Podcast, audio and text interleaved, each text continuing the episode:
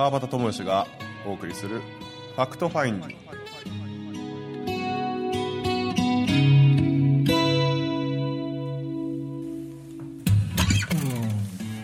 今週も始まります。 Fact Finding です。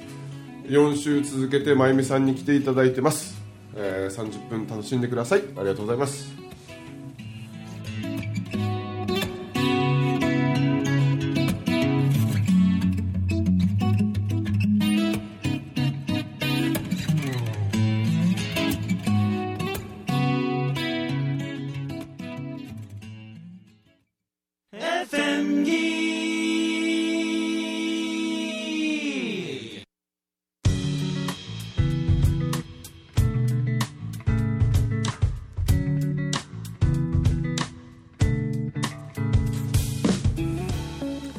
今週も始まりましたファクトファインディングです。日曜日午前11時皆様いかがお過ごしでしょうか。まゆみさんが一応4週連続で来ていただいてますが、はい、一応この週で最後ということででね。はい、なんか思いの丈ありますか？思いの丈いやみんなの 話を聞いてるとめっちゃ面白くて勉強になってます。はいうん、やっぱなんかこうあれですよね。人と話をするっていいなと思いますよね。うん。自分の気持ちにも気づくし私ずっと私はやっぱりなんか癖で、うん、バタちゃんの話とか剛さんの話とかビリーさんの話っていうのを自分はどうやって子供たちと向き合ってきたかなにこう結びつけていくんですよ。あそうですよね。で私は知らなくてやっていることがあなるほど。これはこの恐れ、うん、恐れのまま残したくなくて愛に変換してあの子に言ったんだな。あの時はこれやってたんだなっていうことで後で気づく。なるほどね、うん、その時はもう全然全然あの自分のやり方でやっているけれどもそれってこういうことやったんやなっていうのをああって思って。答え合わせそうそうそうそう私はやっぱ恐れっていうことは分からなかったけどマイナスで残したくはなかったので例えばいじめを受けてもそれがあったからこそっていうところで子供たちを手放していったなっていうことを考えてましたね。なんかもう僕は最近思うのは本当に全部オールオッケーやなっていうのがあって結局は。うん。なんか許してやろうってなんか自分をですね、えーと例えば失敗することも、なんか嫌な風にこう現実作ることも、全部許したろうって、でその先週も言いましたけど結局感情を味わうためにあの全てを作り出してるわけやから暗闇があればあるほど明るさはすごく、うん、感じるだろうし逆にその暗闇があればあるほど照らす範囲が広くなる。うん隅々まで照らすことができるっていうようなことを前提に置くであればあのねもう全てオールオッケーやなって。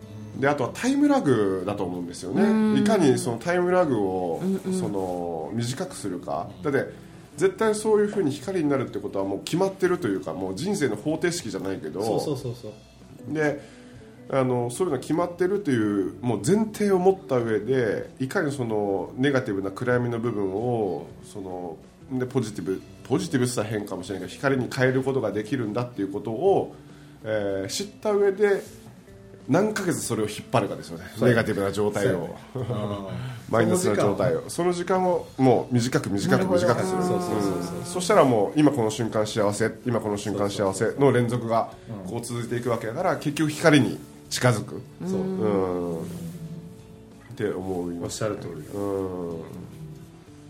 まあでもその闇の時間が長くてもまたいいんですけどね。いいんだよね。っていう話になるよなそうなんですよ。なるよなります結局な、うん、そうやね。うん。これ心のことやっていくと最終的に行き着くところはここよな。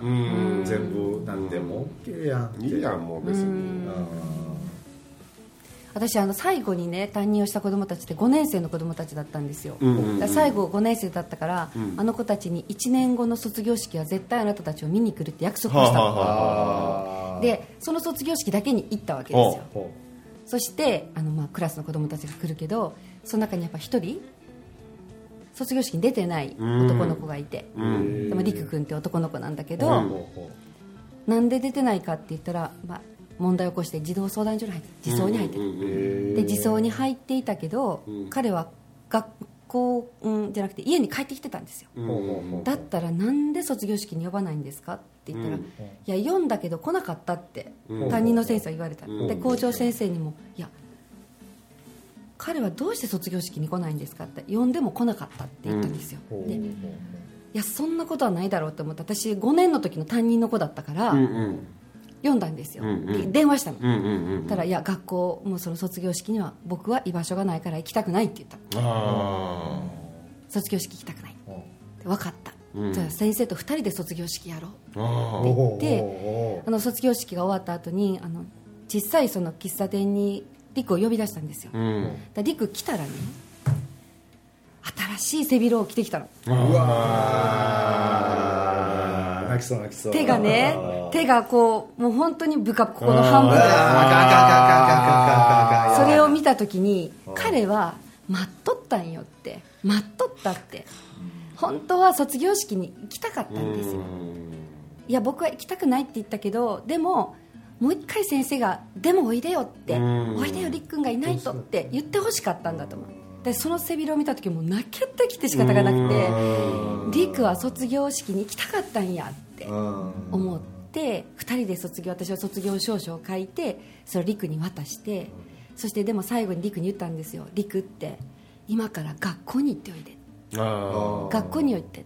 自分の足で学校に行って自分から卒業証書くださいって言っといて学校から卒業証書取りに来なさいよって言われる前に自分から行きなさい。なるほど言ったら「いや僕は行きたくない」もうこの卒業証書でいいって言った。でもね陸ってこれからあのあなたの一本のためには自分で行かないかうん、そこやね。自分の人生に切りつけといて。自分で行って校長先生来ましたって言ってやりなさいって言った時に分かった先生僕行くよって言って、お母さんと行く行ってたんですよ。でその後ろ姿を見ながら、いやもう立立派になったなと思ったら途中で陸がパッと後ろ振り向いて先生って言うんですよ。で何？って言ったら先生僕お金貯めるよって。お金貯めりって言ったらお金貯めて東京に行くからって。会いに行くから先生言って行きましたよ。私はそれは陸にとってその人生においてその卒業式に呼ばれなかったという事実を作るのか呼ばれなかったけど自分で行って卒業証書をもらったって。それはねきなね差になる。全然違う。な。本当に。全然違う。その全く恐れと愛と全くの両極端の中で僕はやっぱり呼ばれんかったなもらえんかったなみんなともらえなかったな卒業式行けなかったなじゃなくって行けなかったけど自分からもらいに行ったっていう未来をは作ってあげたかったんですよ。すげえわもうね本当にあの時の最後の「僕行くから」って言ったあの陸は本当たくましく見えたいや彼もすごいな。うん。そうですよね。彼もすごい。そう。もう小学生からやり直したい、はい、本当に真由美さんの担任とかだったらもう多分やばいっすよね。うんすごい。ねなんかそう思いますね本当ね。子供たちが。その何か出来事が起きてもそれが全てじゃないっていうこと、そこから何か生み出せるっていうこと、これがあったからこそって言える人生にしていけるっていうこと。自分の人生なんか責任を持つことができるようになったやろねそれで結局責任放棄してるわけやんか。その来るなって言われたから行かないってそうそう、ね、人生責任。外側の、ね、そうそう。なんかだけどそっちをそのまゆみちゃんの言う方を選択したことで彼はきっともう一生自分の人生に責任を持って生きるっていうことがもうそういう言葉は分からなくてももう体感としてあるよね。ね、一緒のこといっぱいありますもんね。それと全く一緒のことがね、この先生きていく中で、ね、絶対にある、こう言われたから誰かに言われたからとかうん。人の人生生きてるわけやんかそれって。そうですね。校長校長言うたらあかんな、うん。校長先生の人生生きてるわけやんか。まあまあそうですよね。そうやけど彼は自分の人生を生きるっていう選択を選択をしましたもんね。まあ、まあまゆちゃんがそれもちろんそのサポートしたけど、結局は決めたのはそのあれやん。本人陸君ね。陸君がいるからねもう責任持ってるやんすごいわ。すごいよね。はだから多分それを一歩出したからお金貯めて先生に会いに行くっていうふうに言ったんやと思うんですよね。うん。そうやね。うん。あうん。いや強いで自分の人生に責任持ってる人って。いやーね俺もまだち俺ょっと。もまだ俺もまだ 持ててない。いやほ俺もだいぶだいぶまだ持ててないかなと俺も。うそんな経験したかったなと思います小学校5年生の時 卒業式の時に。はい。そうそう。2人だけの卒業式でしたよ。初めてでした。すごい。うん。いいすわごいわ。なあ。ね。俺なんかしばかれてしかなかったもん。ほんまに。いや当時今やったら問題やでいやいや俺ねう。おもん。面白いいやそうそうですよね。問題ですよねだいぶね。いや往復便だって知ってる？あまあまあ。ほんまにここで行かれるのよ。こっちのそう手のこう。そうよ。いやあのねこの間あのちょっとカフェでコーヒー飲んでて、まあ、あのパソコンでこう仕事してた時に小学校のあの友達が女の子の友達が「お川端!」みたいな感じで久しぶりに会ったんですよ「おお友!」って言って「あの友っていう名前なんですけど「友久しぶりやね」っつってでなんか立ち話もなんやからちょっとここに座りやみたいな感じででコーヒーを一緒に飲んだんですよね。でその時にその小学校の先生に会いたいっていう話になったんですよ、で、えっと僕がその小学校の時に大好きだった先生がいるんですけどその先生が、まあ、真由美さんと被るわけ俺は。すごくか被ってて。おったんやおったそういう先生がおったんですよおったんですよ。ほんでそのその小学校せ小学校の時のその大好きだった先生は小学校4年僕が4年生の時に転転校転任、転任学校変わるのね。学校変わってしまったんですよね、その時離任式の時にあのーまあ一人ずつなんかこうなんかその先生からプレゼントをこうはいなんか渡すっていう感じになった時に僕最後やったんですよ。で最後やってでねもう泣いてしまって僕バッその目に浮かぶわ。そうそうそう。ほんだらねその担任の先生もねその先生ももうあんたが泣くと私も泣けるわって言ってずーっと平静と装ったのに俺が泣いてる姿を見た瞬間バーって泣き始めたんですよ。へでもすっごい美しいなんか僕の中で、あのーなんか思い出として残ってるんですけどその友と話してる時に「いやあの先生やばかったよ」って話になったんですよ。結構やってたよみたいな。あ今じゃダメじゃ記憶ダメ。俺の中のにはその記憶が全くないんですよ。びっくりしたその差に。ね。うん。どこを見ていくか？そうやどこを見てるか。そうですね。ほんでその俺の、ね、親友が、まあ、小学校からの友達とか連れがいるんですけどいやあの時に俺あの先生がいなくなったのすっごい悲しかったわっていう話をしたら、俺のその2人の連れが言うたんですよ。嘘でしょって、俺らガッツポーズしてたよっつってへいなくなった言うて。マジでっつって。全然見ている世界が違った。なるほど違ねうっていうか、ここまで変わるかなっていういやすごいな。そのその友と話をしてる時にあやっぱりそうだったんやなと思って全然見方が違うなとああそほんでもうあの早いんですよ。イメージが現実化するのが。うはいはい。で小学校3年生の頃僕急性耳炎になってて、で入院とかしてるんですけどその小学校3年生の時の担任がせっちゃんっていうあの渡辺節子先生っていう、せっちゃん。あなたはねいい子だけどねこの手は悪いっつってこの手をパーンと叩くんですよ。あなたはいい子だけどこの手が悪いみたいな感じなんですけど僕らとしては。でそのせっちゃんの話をその友と話あの先生いたよねっつってせっちゃんはさとかっていう話をしててほんでその2日後になんとまさかそこの隣のスーパーでさあ買い物しようかなと思ってレジをこう並ぼうと思ったらせっちゃんいたんですよ。で絶対覚えてないと思ったんですけど渡辺先生って僕声かけてもう75歳でもうなんかこう歩くのも遅い感じだったんですけど「へえ」って言って「誰?」みたいな感じの顔して「僕川端って言うんです」って言ってであの市内であそこの商売やってた家のとかって言ったら「はあ」みたいな覚えてた覚えててくれてでもうなんかチビラも連れてたんで「へえ子供言うて。で今はもうね現役はもちろんね、終わって今家でゆっくり過ごして過ごしてらっしゃるらしいんですけどもうねそういうスピードがものすごく速くなるなるほど。ああもう速い。めちゃくちゃ速い。あうんめちゃくちゃ速いです、ーシンクロがうねんだって普通にないありえないじゃないですか。ありえないよね。そうやな。学校の先生担任の先生と。つい数日前に昨日2日ぐらい前に話してたことがもうパッて。あうん。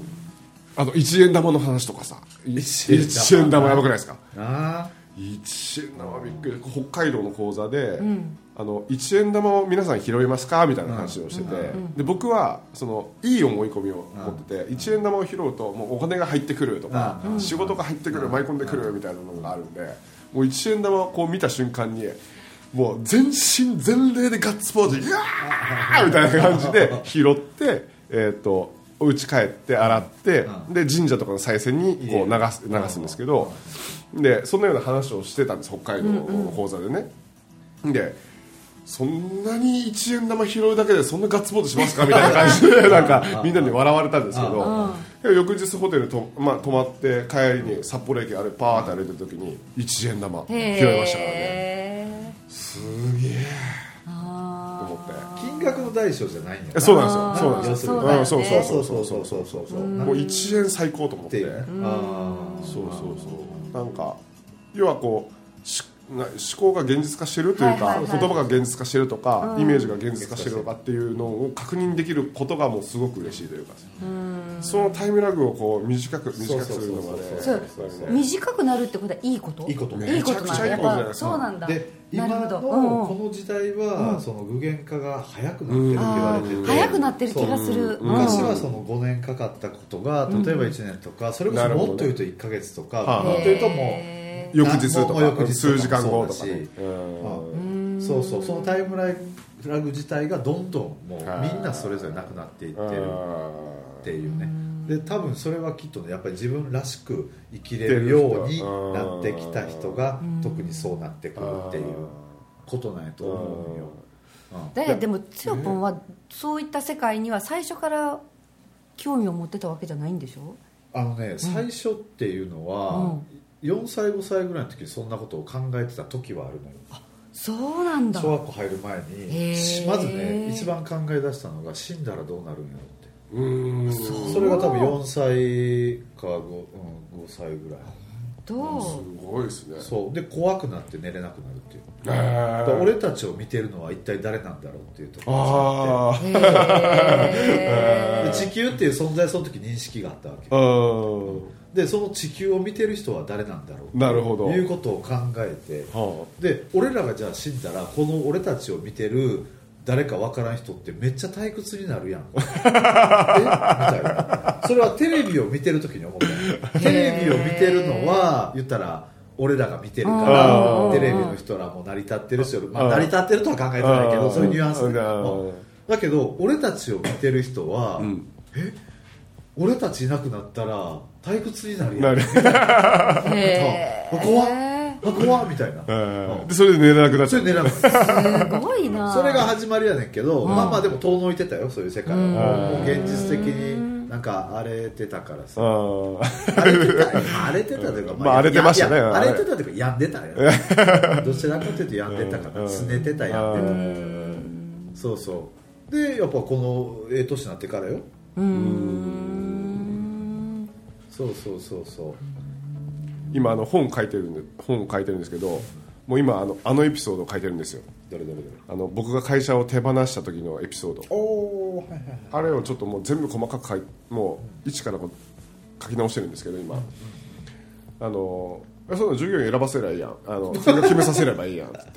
言われてた。あの会社を手手放すっていう時に金額設定するのがね、すごくこうなんか大変やったんですよこのくらいの金額は欲しいなとかって自分のエゴとかもやっぱあって、で、えーそれをまあ剛さんに相談したらそれあんた要はこれ講師業で食っていけないという前提があるんかって話になったんです。よなるほどそねの前提しかなかったもんな言い方としてはな。そうですね、うん、であるんかって言われた時にいやそう言われたら別にそうでもねえなとか思って。だったらもうその従業員に金額決めさせればいいじゃんみたいな感じで。もう本当に相談する人間違えたなと思ったんですけど。なるほど。困ってうん。けどもうそのままねこう実はそのことをもういいよ決めて自分でって。そっちで決めなって。へた絶対ほら人間の思考って、まあ、俺もいまだにしたけど損得感情入ったりする。うん。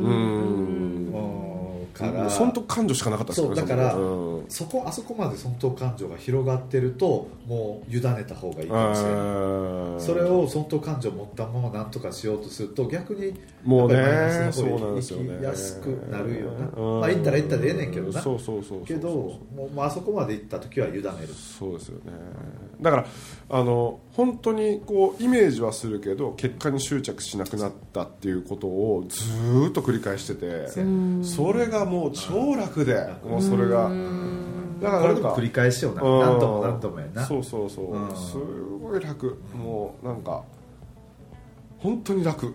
だからやりたいことを、えー行動に移して、えー結果に執着しない。したい、うん、もうこのやり方ね。そうそうそうお金にお金とかにももう全然執着しなくなりましたし、なんか本当になんか楽やなと思って、まあ入ってくるし大丈夫やろうなみたいな。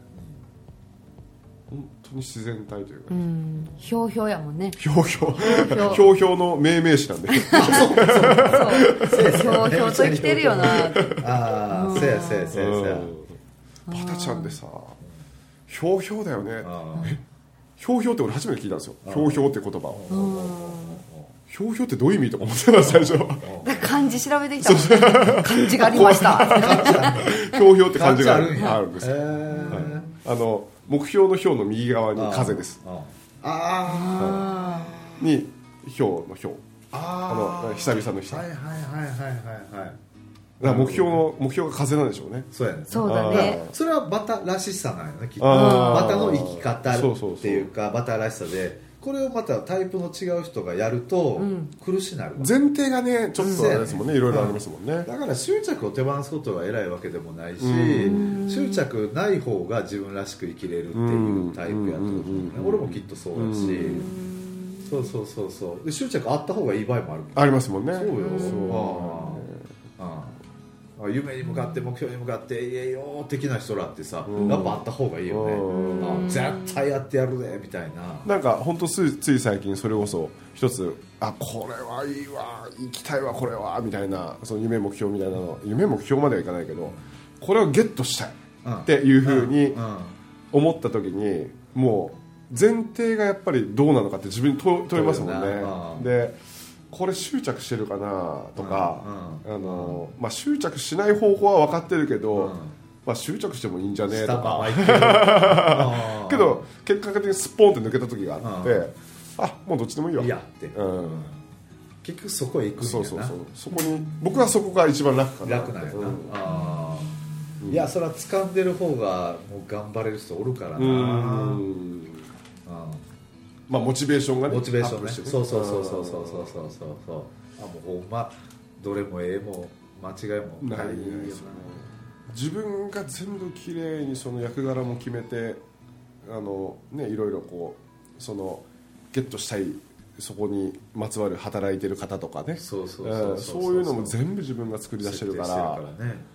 ああおもろいなーとか思って。そうよなもうセリフ一つすごい楽しいですもん。だからああそう言った。そう言った。た。あ俺の声。みたいなだよねみたいな。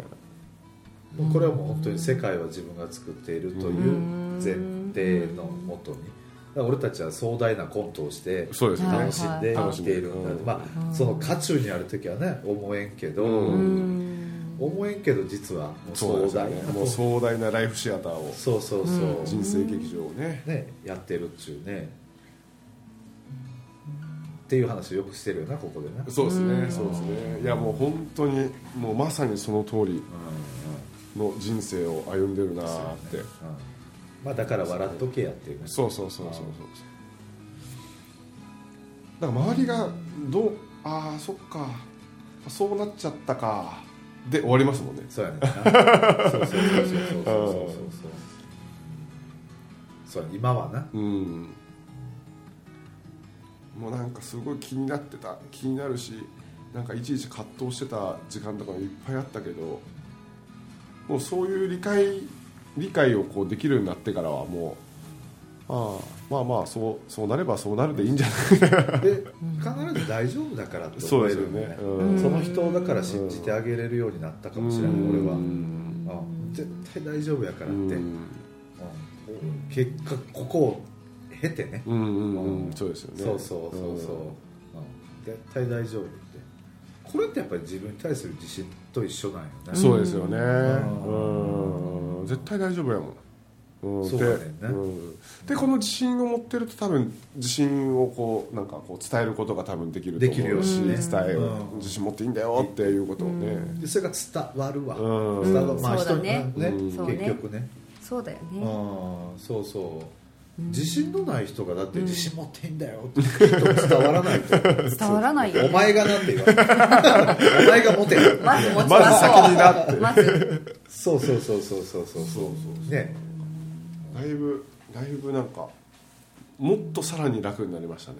そう最近もう力が抜けて本当に。俺も俺も俺も、うん。まあでもやっぱりねこう現実的にすげえ今なんか俺そうよね。会社のこととか。あやあその行き来楽しくないですか？まあね。そうそうそうそうそう。そのそうそうあーってなってる時とうんここをしっかりビッみたいな時となんかその行き来が、まあ、結局幻想と現実を行き来してるタイミングがすごい楽しいというか全部作ってますからそうやね。うん。変態やな。会話が変態。会話が変態ですよね。私なんか学校のあの教師生活と辞めてからはもうガラッと変ガわるラッとね。もうそれはすごい変わりました。友達関係も変わったし周りにいる人も変わったし。今もうノンストレスですよね。やっぱ学校の世界にいると教室はすごい好きだけどまあね。やらなければいけない仕事がいっぱいあってうんえーみたいなところもいっぱいあでもるし本当そうやまゆみちゃんって人のために生きた人生と、まあ、まあ結果自分のためなんだけど、うん。人のために生きた人生とこれから今自分のために生きる、100%自分のために生きるっていう、ね。そうなんかそう。そう人生とこうすごいなんていうの？コントラストがさすごいですすごくない？そう。それはすごい。もう僕らはねもう自分のことしか考えてない。そうそうそうずっと自分の自分のことしか考えてない。考えてない。よねなるほどうんあそうな。んすごいよね。ここまでコントラストがはっきりしてる人いやすごい。なんか楽しみですねこれ。から楽しみですなんかママ塾とかもね、はい。俺本当に参加したいんで、うん。バなんかどっツちょっとかタイミング泣いてると思ずっと。ちょっともう隔離するから。もう隔離するもうわ邪魔みたいな。お前一人でやっとけみたいな、いもう本当そうそうや多分剛さんも同じやから。そう。いやいやいや二人でもう本当に。今日俺もう泣いてはいけないから何回耐えた？いや俺はうん。2回ぐらい。2回やな。俺が結構我慢した今結構俺も我慢してる別にそんなティッシュティッシュ使わなかった。いやもうあの新しい何？あのタキシードじゃないわ。袖背広？背広のところでもう生きよったから。ね その時点ななんか俺真夢さんに勝った気がするもんな。笑勝てたね。勝った勝った。泣かないで勝った。今週お送りしましたのは川端智之と。天竹剛と。川村真由美でした。ありがとうございました。ありがとうございました